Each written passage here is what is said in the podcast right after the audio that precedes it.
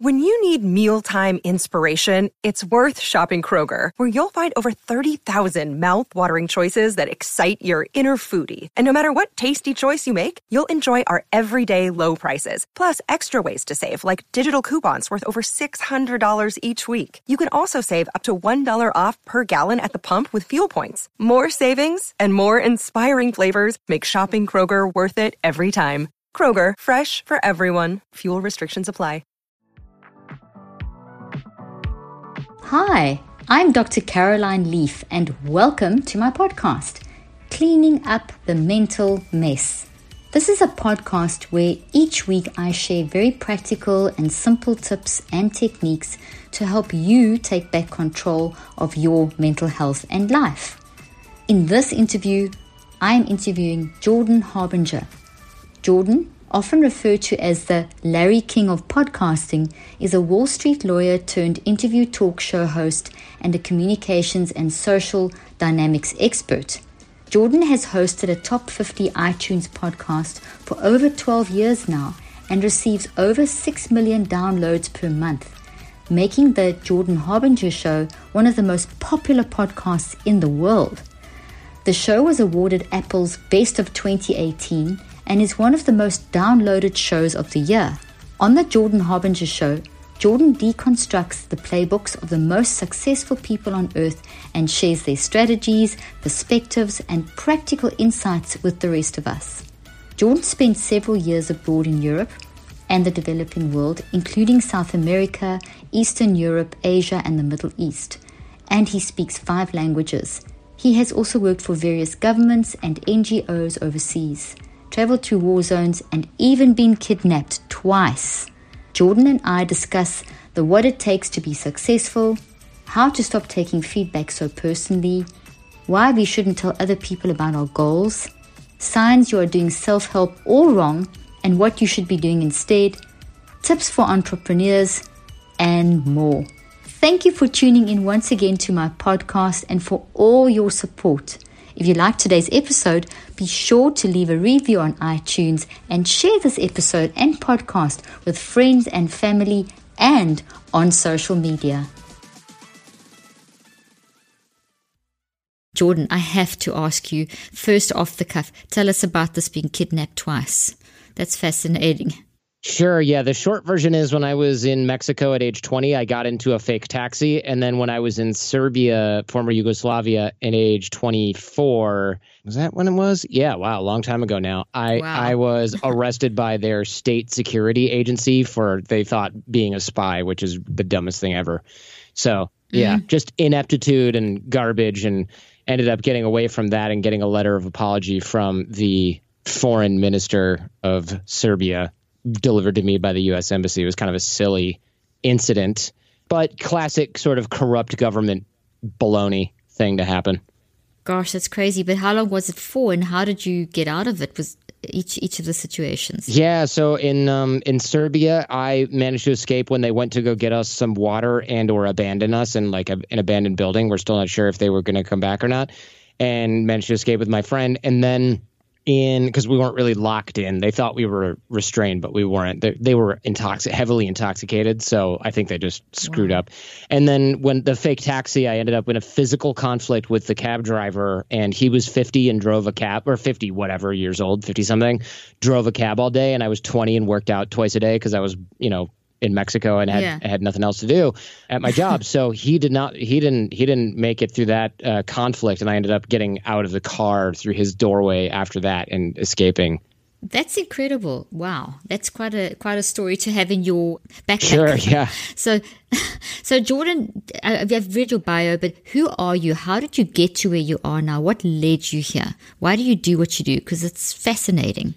You know, I, I do what I do because I think it's important to educate people in a way, or at least I should say this it's important for people to be able to understand and think critically so that they don't fall for BS that a lot of people are peddling. Mm. And as you, I'm sure, are aware, there's tons and tons of people out there that are saying things that aren't true, that are making up radical claims and things like that. And it's just, It's not good. It's not good for society. An uneducated populace causes all sorts of problems. And so I want people to be able to think more clearly.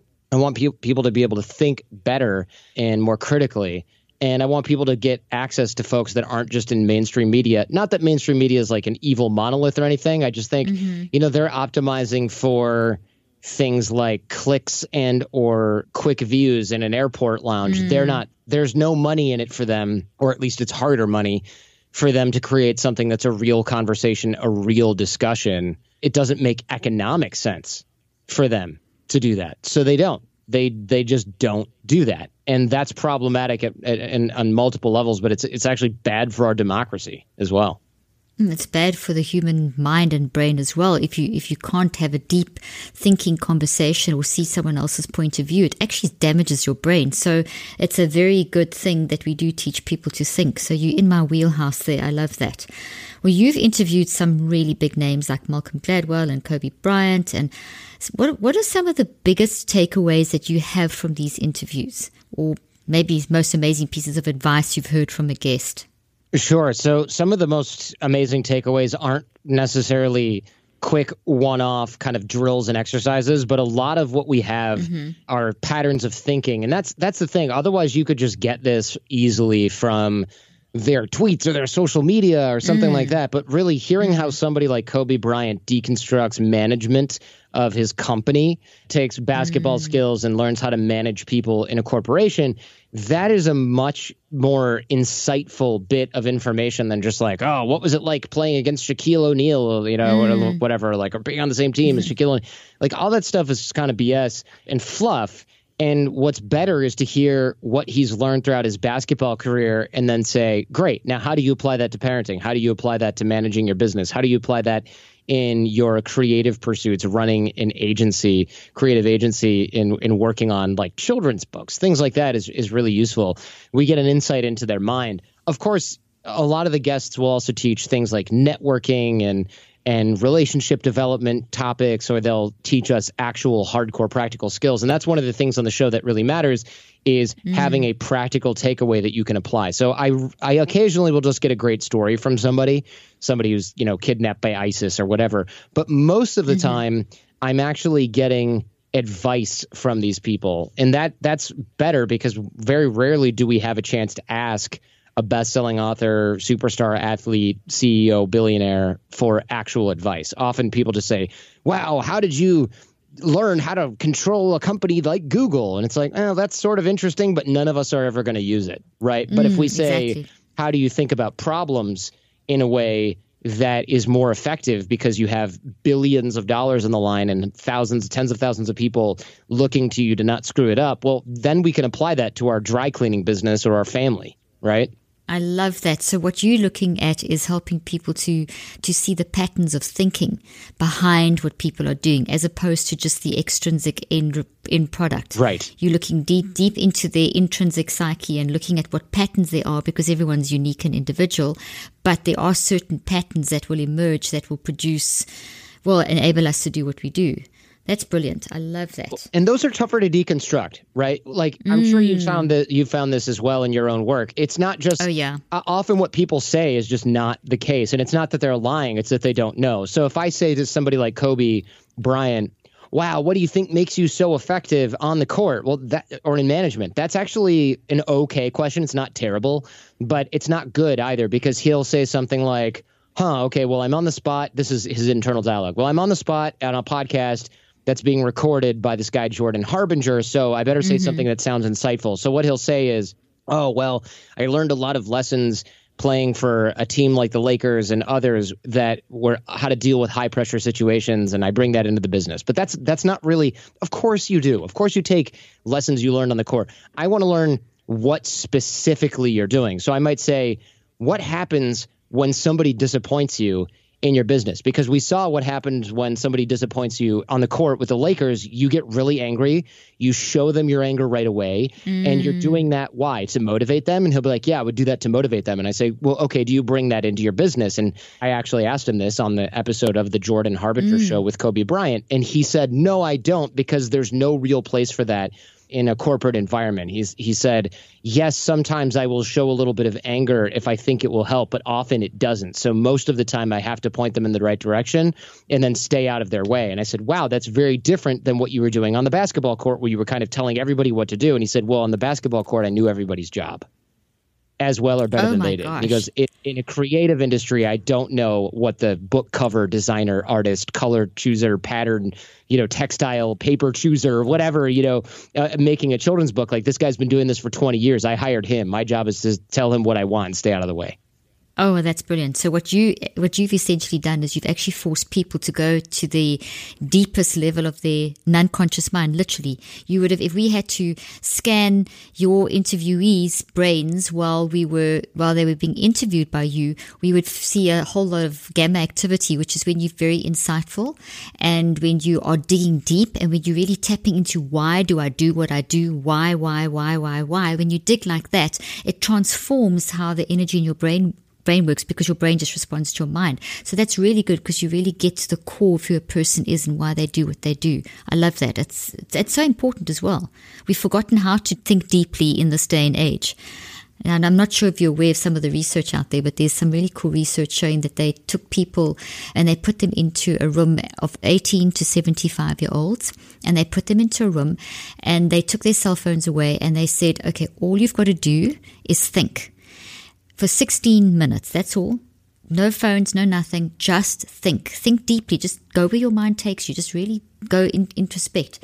And everyone consistently, the majority of people in that study hated that experiment.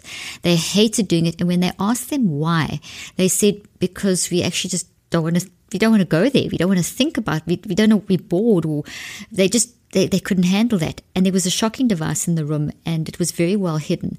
And the people were so bored thinking about their thinking about their thinking and going inside their mind that they they went and some of them it was 54% of the men actually more men than women found the shocking machine and they preferred to shock themselves and sit and think.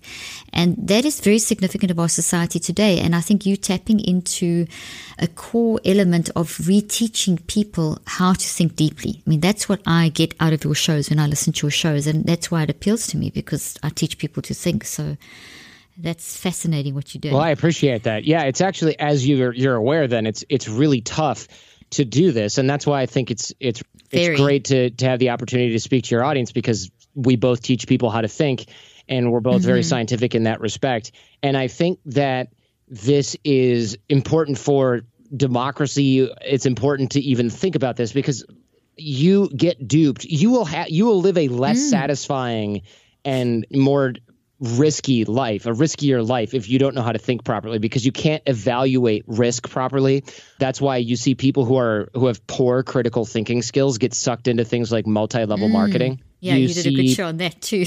yes. Yeah, you, you you see people who are who lack critical thinking skills and don't understand their own cognitive bias. You see them getting in trouble with being in bad relationships because they don't know mm. how to real they don't realize when their own brain is tricking them Mm. And they let's see what else? Okay so democracy of course financially with the multi-level marketing and among other things right? Like oh i i don't want to invest in this thing because my emotions tell me to do this other thing or this person's telling me to do something else. Like you can be persuaded you, you don't know how to parse data properly. And i don't mean looking at a spreadsheet.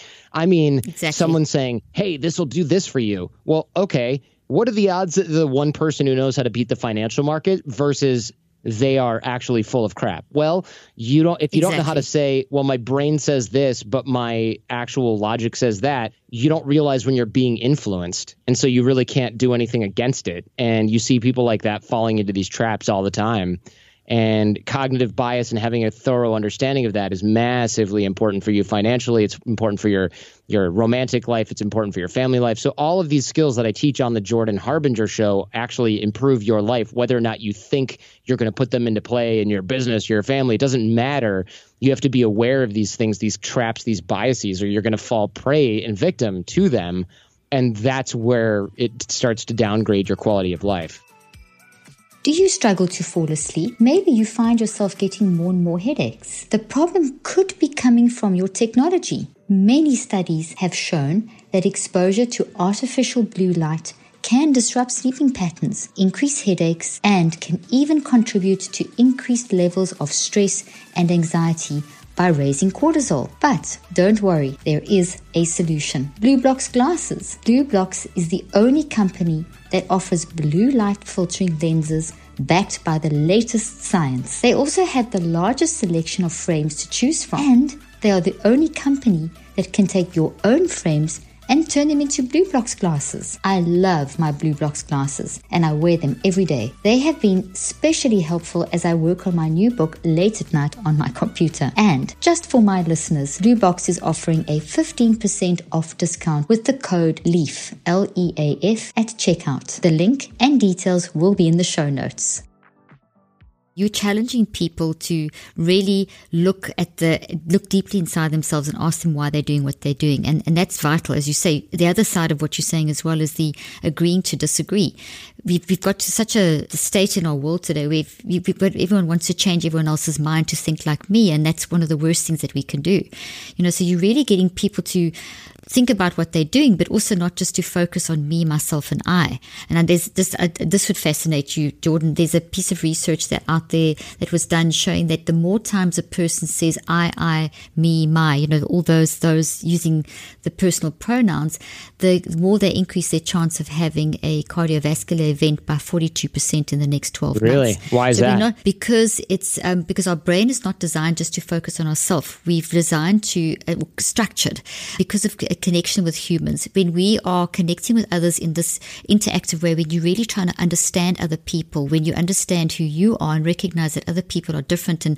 they're not a threat, and that I don't have to push myself, I just have to understand other people and understand myself, and it's me and the world. When you have that kind of attitude and you're not threatened, you increase your cardiovascular health, your brain flow, the energy through your brain flows differently, the neurotransmitters flow differently. So you actually transform your entire physical functioning just by the way that you are thinking. So when you shallow think, when you do the opposite of what you're trying to teach people to do, all the opposite happens. And then people become very self involved and become, you know, seeking after me, myself, and I. And it's prideful and it's trying to use other people to get somewhere instead of actually seeing what can I do for them.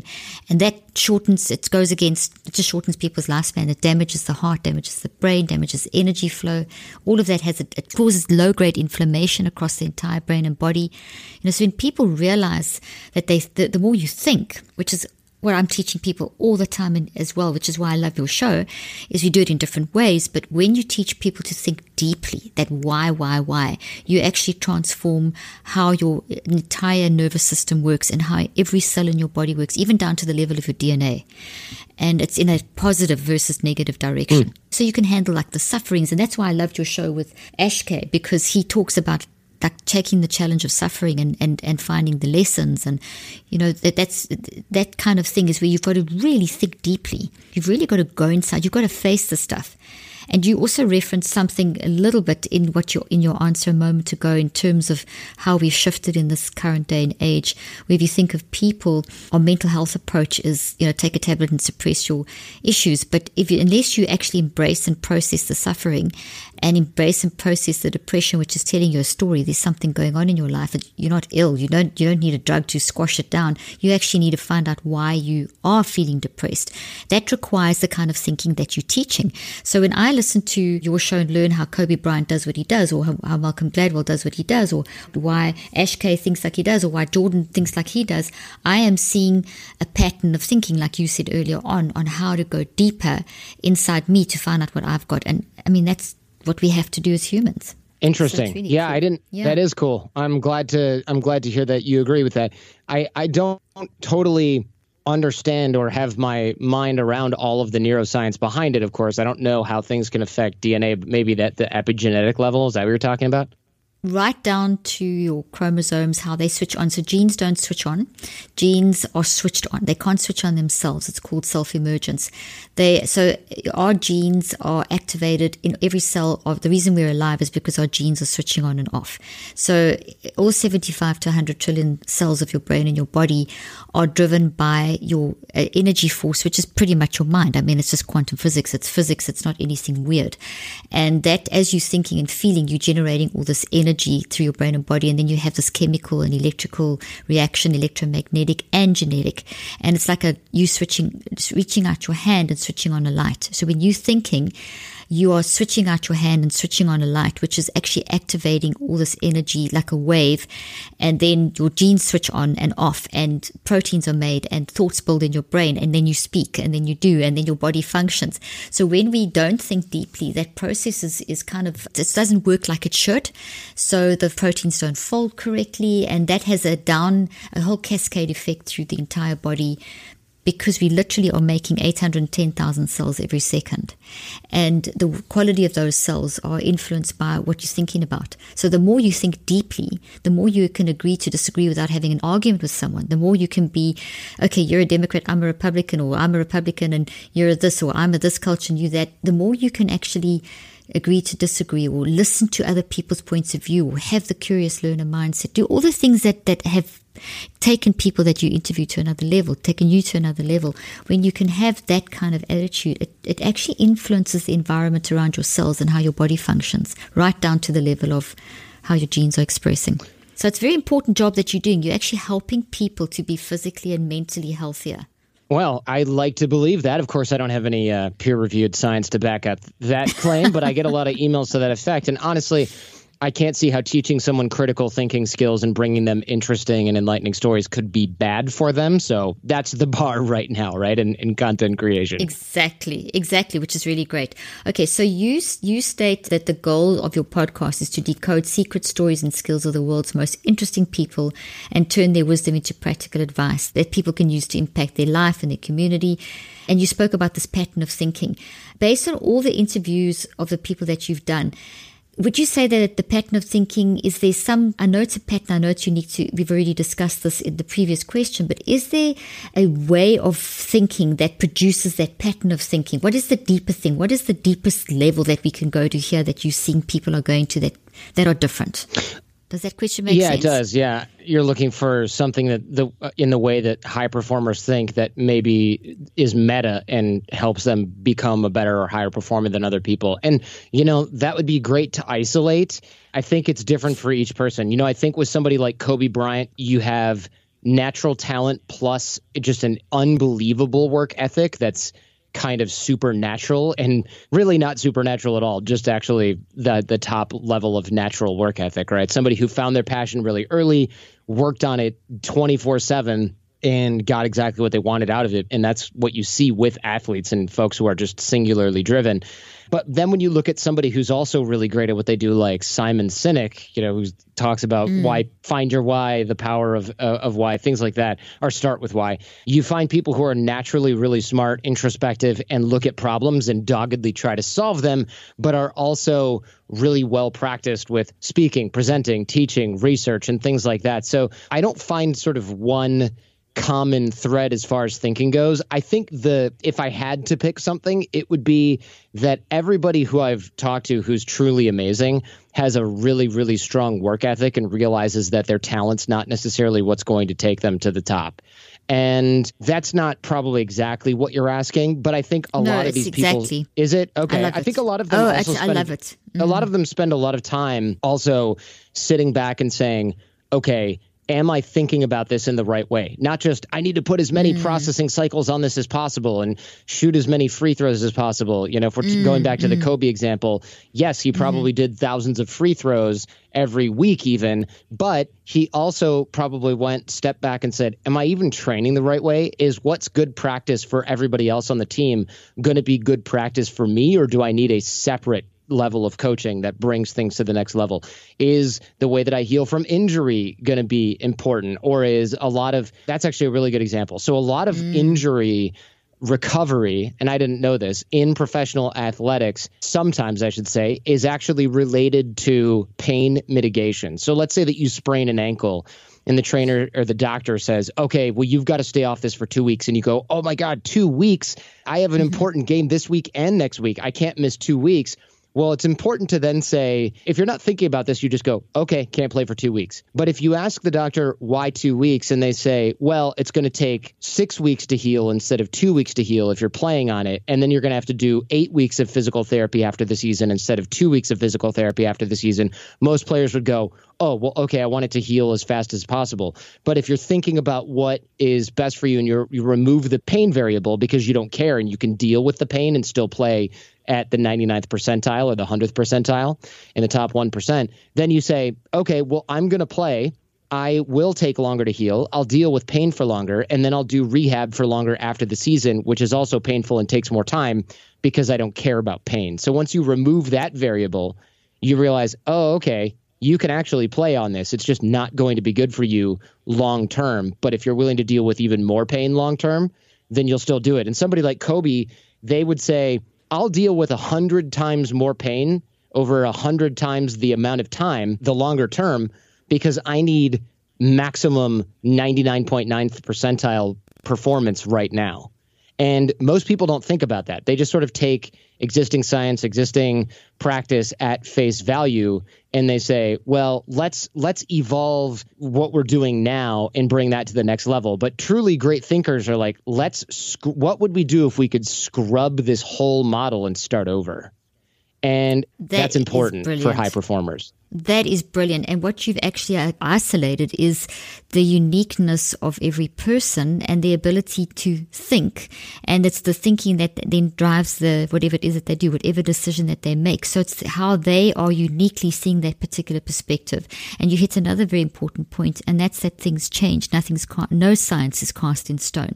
If I've learned one thing from being a researcher, and I still do clinical trials, and we've just finished a whole set of very interesting clinical trials now, and that's that every person is a case study and a unique individual case study that is in the world, not just you alone, but you in the world and the impact that you have in the world. But you have to find your whatever it is inside of you and, and make and think about how you're going to manage that. And you've described that with Kobe's, for example, the Kobe's and working through the pain. So it's definitely you as the individual have to choose to what am I going to do about this information that I'm faced with and how am I going to manage it? How am I going to push through? It's thinking deeply about it again. And it's in its, there's no, I can't copy your pattern. I can't become successful. I make a lousy you. I've got to find what makes me a great me and that's going to enhance others. And that's what I have found key in my work is it's not just about me, it's about me and the world. A study that you'd find fascinating, because just in terms of what you teach, is they ask people in Japan that have a more community focus, what is the main thing about you and that's what is the most important thing to you? And their answer collectively was about what I can do for my community, how I can enhance my community. You ask Americans the same thing, and they'll say, myself, my goals, my passion, my dream, my very eye focused. And what we find is that people that are more community focused and people that are more, that recognize that another individual is equally as good as you enhance me, I enhance you, I make a lousy you, I can choose. It's my mind to see what I'm going to do with my life that pushes people forward. And, and, that's what I'm hearing. If I, if I actually analyze what you're saying and what you, when you interview people, that's what I see is how you pulled that out of people. You've pulled that core thing of this is what I've got in me and this is my choice and this is what I can do with my life. So I, I, know, I love that. I think it's. Th- that's true, and it's actually a little bit more than that. Just about not well, it's it's that and so also it's not just thinking deeply it's about questioning assumptions. So when we look at let, us say something like let's go back to the we're obsessed with kobe because uh, he's top of mind now that you mentioned in the beginning of the show. But trust me i have other episodes with other folks if you don't care about basketball which i also don't care about. But if you look at the yeah. basketball example then the doctor or the trainer might say something like, actually, you know what? Let's do Simon Sinek.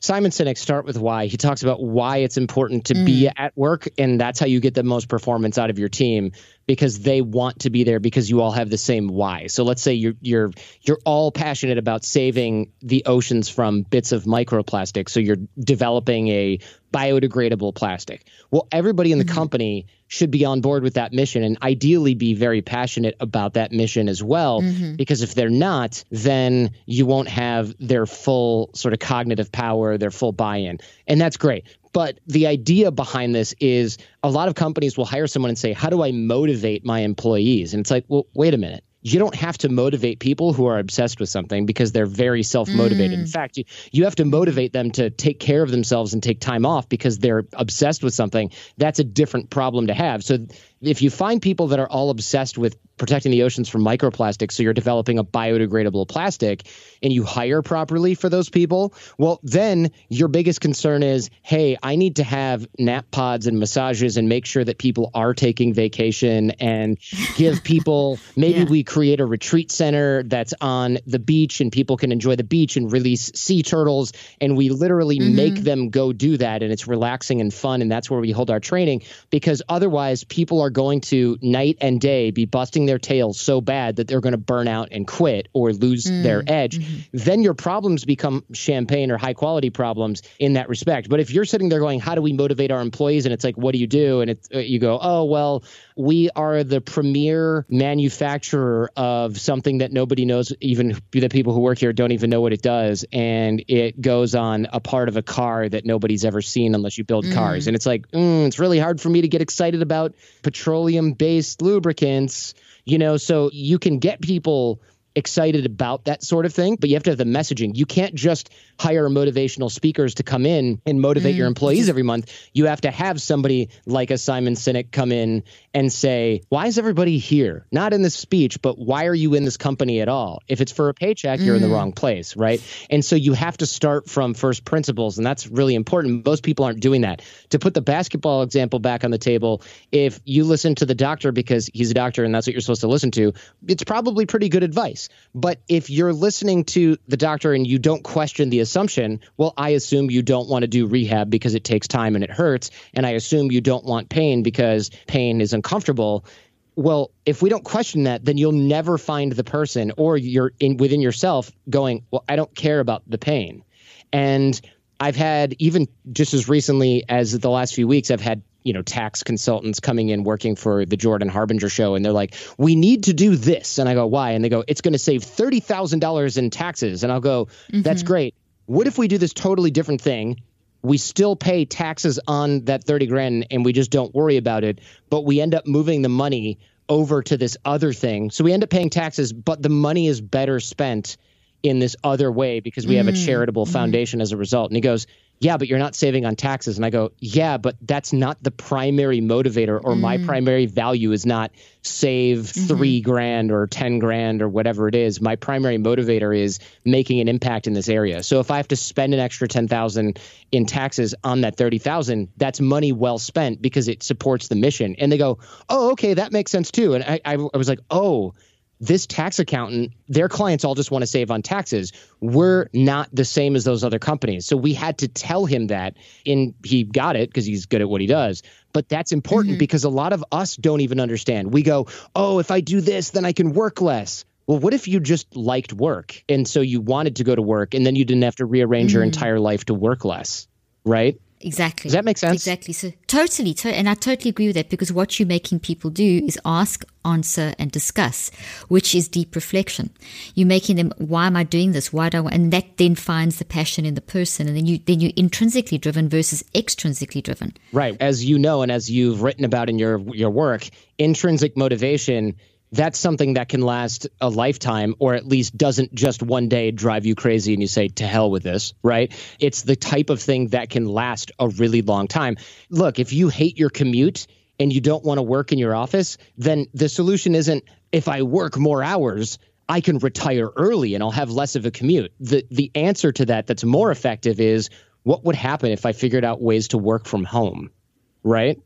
Then you're mm. you're doing that based on your core value which is maybe spending more time with your family and not having that commute not just in 20 years i can retire instead of 30 because i'm spending 4 hours a day doing overtime right like that's exactly. not how you do that you have to question those assumptions or you just you end up with an 80% solution instead of actually solving the problem This episode is brought to you by Joovv, an at-home red light therapy device. Red light therapy is a powerful, non-invasive treatment which delivers natural wavelengths of light to your skin and cells. Numerous studies have shown red light therapy can be an effective modality that we can use to help heal and improve our mental, cognitive, and physical health. It's one of the best things I recommend for optimal health and an integral part of my self-care routine. Head over to joovv.com slash Dr. Leaf. That's J O-O-V-V forward slash D-R-L-E-A-F. And if you use the code Dr. Leaf at checkout, you'll get a nice bonus gift with your purchase.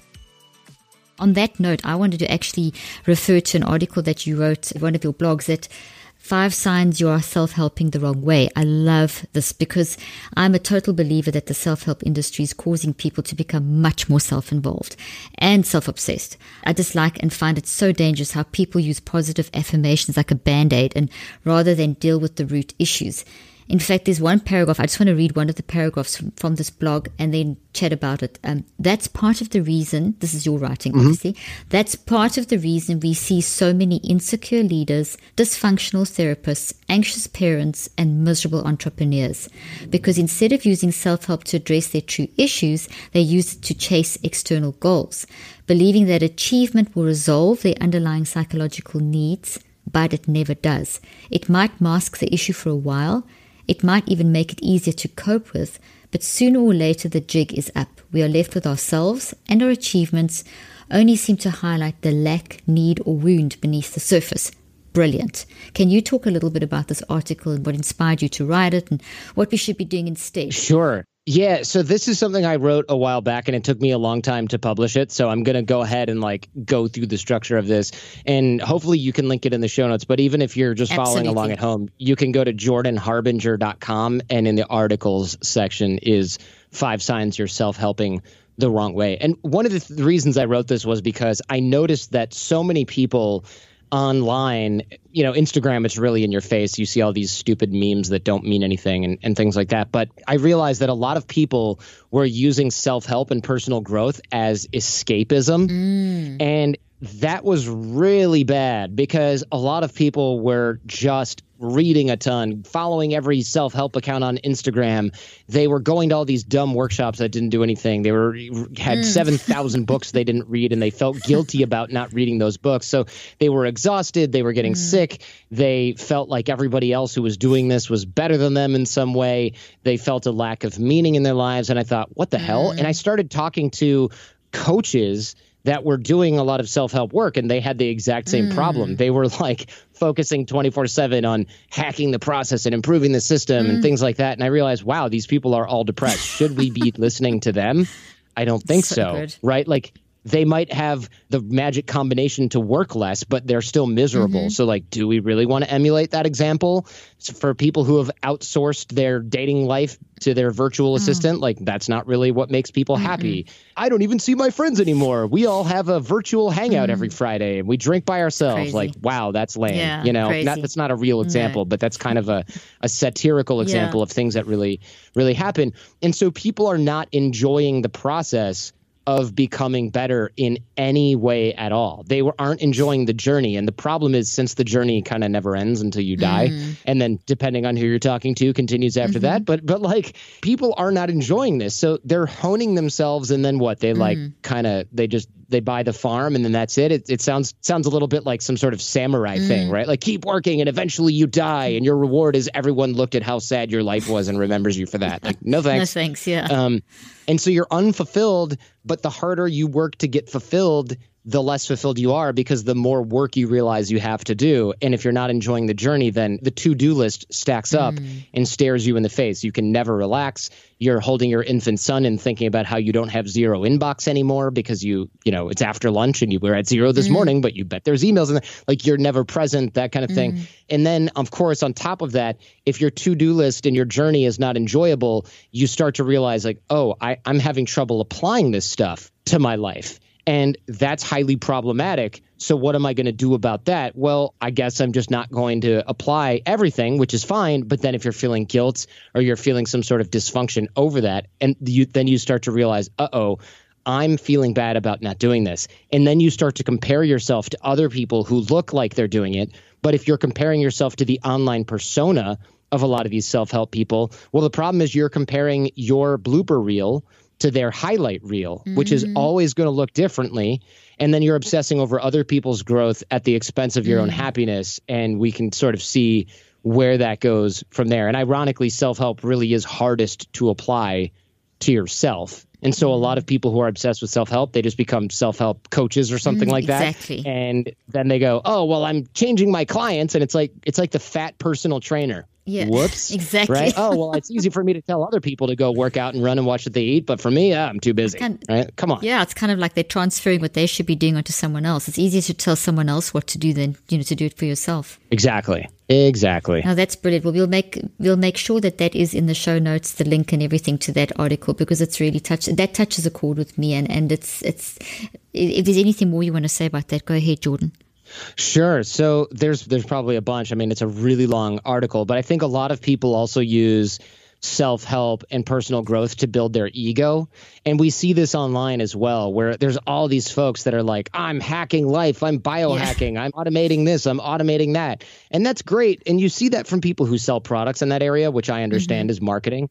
But there are so many people that do a hell of a lot more showing off online and on Instagram or doing what they're mm-hmm. doing and doing this self help stuff. They're doing it almost as a show for other people.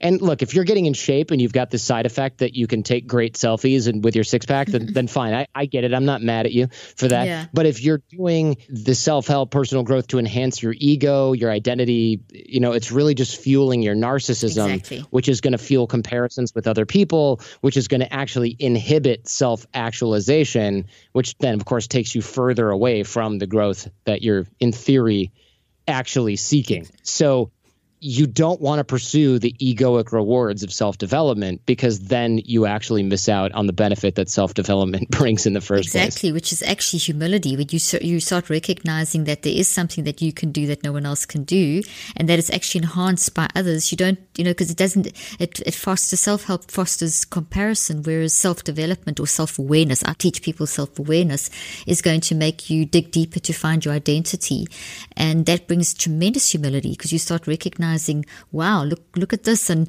and everyone else, you, you your own category. No one is like you. So you don't have to, you're not a number. You're not a personality profile. You're not in a box. You're not, you don't have to be like that Instagram six pack, whatever.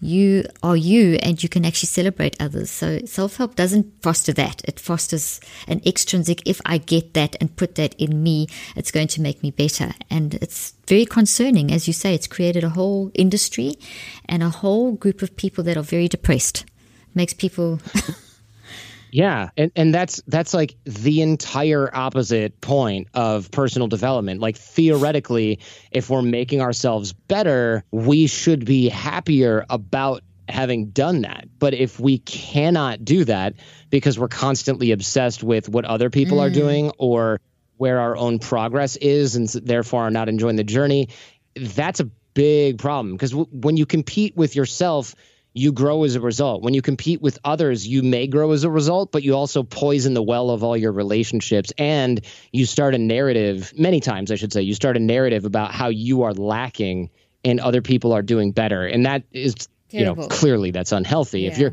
if your self talk is, man, I've worked really hard, but I'm still not as good as this person on Instagram, you're in deep trouble because now you're making yourself miserable. Someone else who's not even thinking about you. And then what? If you beat them right? Then what? There's somebody else who's better than you. You don't want to just compare yourself to people underneath you because you don't grow, or you start looking down on others as a result. So, like, there's no real benefit mm-hmm. to doing that. You have to be able to compete with other people in a healthy way. And you're generally not doing that if you're obsessed with your own personal growth. You're usually doing that in a way that ends up being negative. And so you have to be able to enjoy your own growth while running your own race and, and really only paying attention to others for inspiration or ideas as opposed to, let's say, doing it because you want to beat yourself up and that's how you self motivate. Like that's super unhealthy and bad for you. Oh, I love what you just said there. That statement really does some, it really brings it down to the main point, which is look at others for inspiration and celebrate them literally Otherwise, you miss the whole point of it, and that you know that whole enjoy the process. It's and and enjoy who you are. Enjoy finding out about who, you are. Now that's fantastic, Jordan. I love that. I mean, there's I could talk about 20 hours just about the subject alone. This episode is sponsored by Ned, one of my favorite CBD companies. Ned's full spectrum hemp oil products contain CBD extracted from the finest organic hemp plants.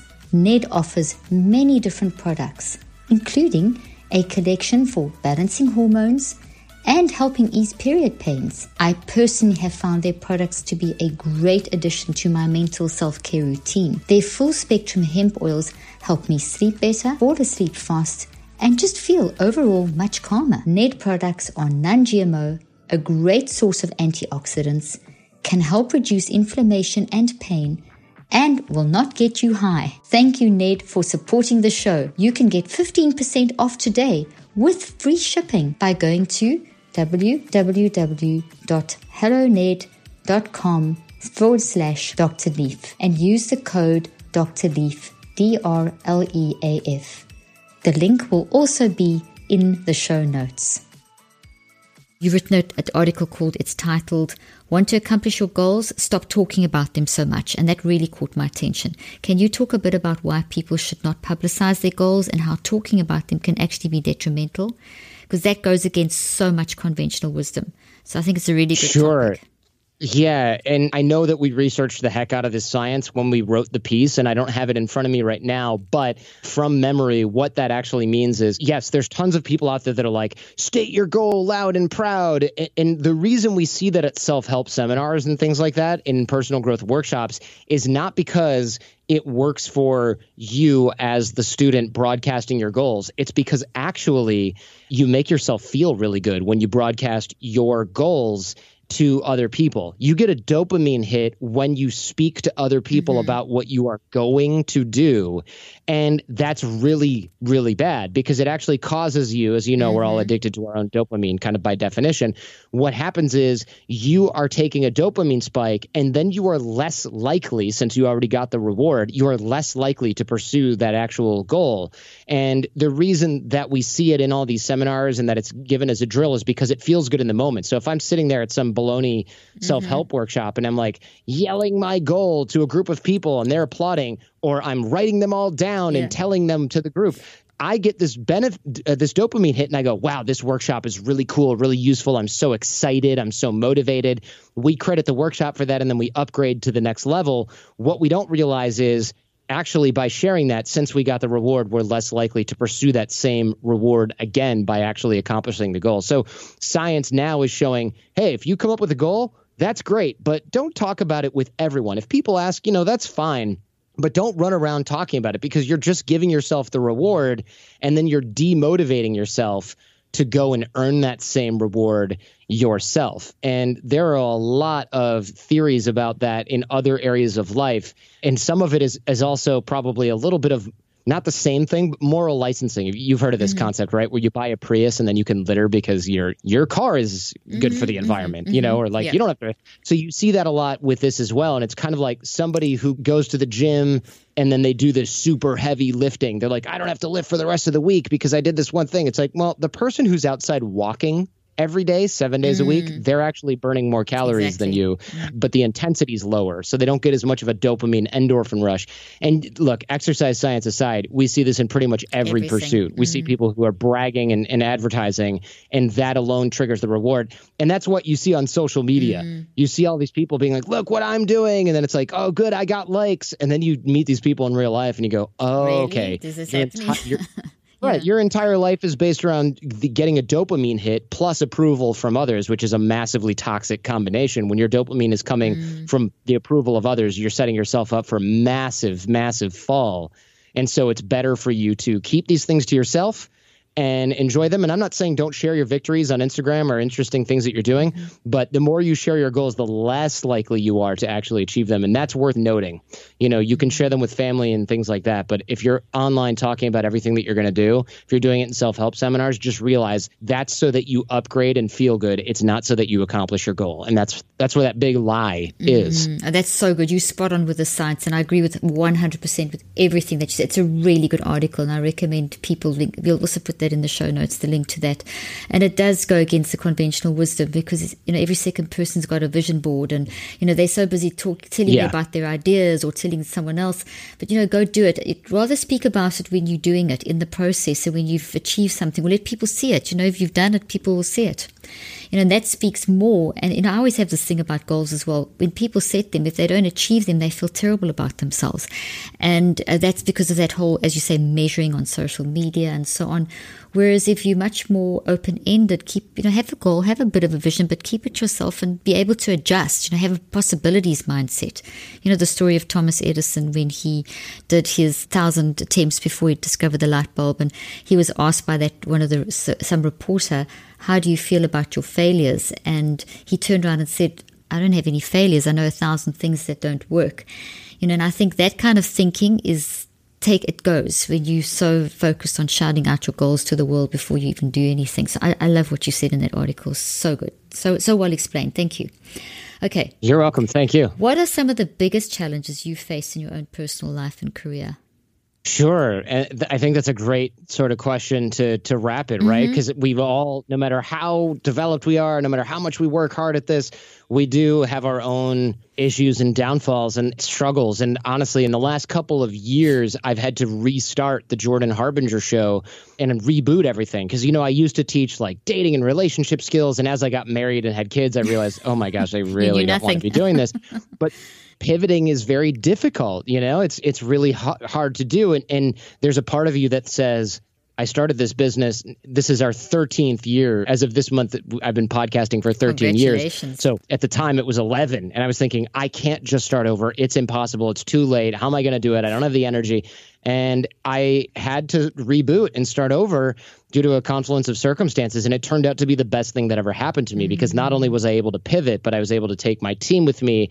I was able to get rid of a lot of dead weight from my old company. I don't have to work with people that I don't like anymore. I don't have to talk about things that I'm not interested in anymore. So I have a lot more creative and professional freedom, more profitable. But I didn't know that was going to happen. You know, there was risk involved. And it's it would have been so easy for me to tell someone else, you know, you can do this. You have to right now. Now's the time to get tough, grit it out, you know, take a lifestyle hit, do all these things. And then for me, I was like, I can't, I'm terrified. And of course, when mm. I took my own mm. advice, which was very difficult as it always is, yeah, totally, I was able to get through it and come out the other side smelling like roses finally, right? Mm. And that and it mm. happened faster than I thought, but it was one of the scariest things to ever happen to me, and I wouldn't wish it on anyone, mm. but it actually has made me quite strong coming out. And so, for that reason, it was actually a blessing in disguise, just as everybody else who wasn't going through that situation told me it would be. Oh, that's so good. That is so good. I, I really love what you're saying. And last question that, if we can ask one more question just to wrap this up.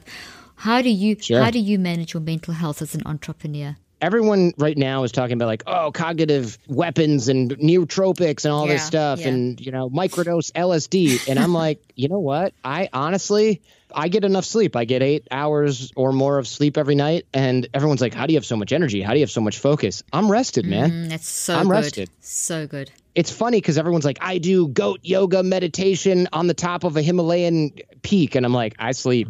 I'm good. Oh, you know, Jordan, That's what it. you have done, I, have got to tell you a little scientific fact in part of the clinical trials that I've just done now related to sleep. When you go into that deep, restful sleep, you actually release an enzyme in your brain called telomerase that actually goes, is that you use during the day to build telomeres, which are like little socks on your chromosomes. And if those don't keep rebuilding, it affects those 810,000 cells that you make every minute that you need to use as you're thinking and just living and being alive. And so deep sleep is, and the sleep that you're having is absolutely vital for being able to function well the next day. So there's the science behind why that's a great mental health tool. Well done. Good job. yeah. Yeah, I mean, I realized with all the talk about sleep, it was probably a good move to do it. And I, it's just you really can't compare how good you feel versus how tired you are during the day. And it's like just a quality of life issue that was so obvious for so many years. I just thought, okay, if I'm not messing with this, if I'm not optimizing this and doing everything I can to make sure that this is actually what I'm doing, like I'm I'm a fool, right? It's it's like Yeah. you can go to the gym and you can do this and you can do that and you can have all, your entire life together. If you're not sleeping It enough, doesn't help. okay, depression, you're not recovering, you're sore, you're achy, you're aging faster. It's like It- how much and also think about this, like what are you doing with the last 2 hours of your day? You're mm. admit it, you're watching Netflix, just go to bed. Exactly. Go to bed, get some sleep. So, what? Are, so, just on that note, what are you, what have you changed in your life to help your sleeping pattern change? Oh yeah, it's really simple. And I know people go, I have kids, I can't do that. I go to bed early. I go to bed at nine thirty or ten. Fantastic. And I work from home, which helps mm. because, of course, my commute is zero. So if I wake up at seven thirty a.m. or even You're six. I've already got eight hours. Yeah, I'm at work and I've got eight, eight hours of sleep. So that's extremely important. And people will say, "I can't. I have kids." Okay, well, you can go to bed before your kids, or if they're little, they should be in bed by then, anyways. Exactly. So I don't really believe that. And yes, I have a little kid too, and he gets up really early, and so do I. But since I went to bed early, we both got enough sleep. It's really not that hard. Exactly. It's it's just not. Exactly. So when people say I can't, then I always say I can't is a decision. It's a choice. I can't is a choice. So you could choose or not. You've been amazing. This has been amazing. I could talk to you for hours and days. You are so full of wisdom. And I just want to thank you for taking the time to share that wisdom with us. How can people find out more about you? Yeah, well, you're listening to podcasts right now, so Mm-hmm. please come and check me out at the Jordan Harbinger Show. And it's one of the most popular interview shows around, and I hope people enjoy that. I know that you listen to it, so I'm thankful for that. And I'm at Jordan Harbinger on Twitter and Instagram, and people can always engage with me there as well. Oh, that's fantastic. Well, thank you so much. Everything will be in the show notes as well. So you'll be able to get hold of Jordan, all Jordan's information. And I highly recommend his podcast. It's one of my favorite. I learn something new every single time. Jordan, thank you so much for joining us. You really have been amazing. Thanks for having me on. I really appreciate it, and have a happy new you year. too. I hope you found today's podcast interesting and helpful. If you want more tips and help with managing anxiety, depression, and mental health, be sure to visit my website at drleaf.com and to sign up for my weekly newsletter where I also include a schedule of my speaking events and so much more. And follow me on social media. I'm on Twitter, Facebook, and Instagram. Just look for Dr. Caroline Leaf. Also, I love seeing all your posts on social media about this podcast. I love seeing what resonates with you and what you've learned. So be sure to continue posting and tagging me and letting me know what you think and how these tips worked out for you. And don't forget, leave a review and keep spreading the word about this podcast. Thank you for joining me today. I really hope you learned something new and helpful. Till then, I'm Dr. Caroline Leaf.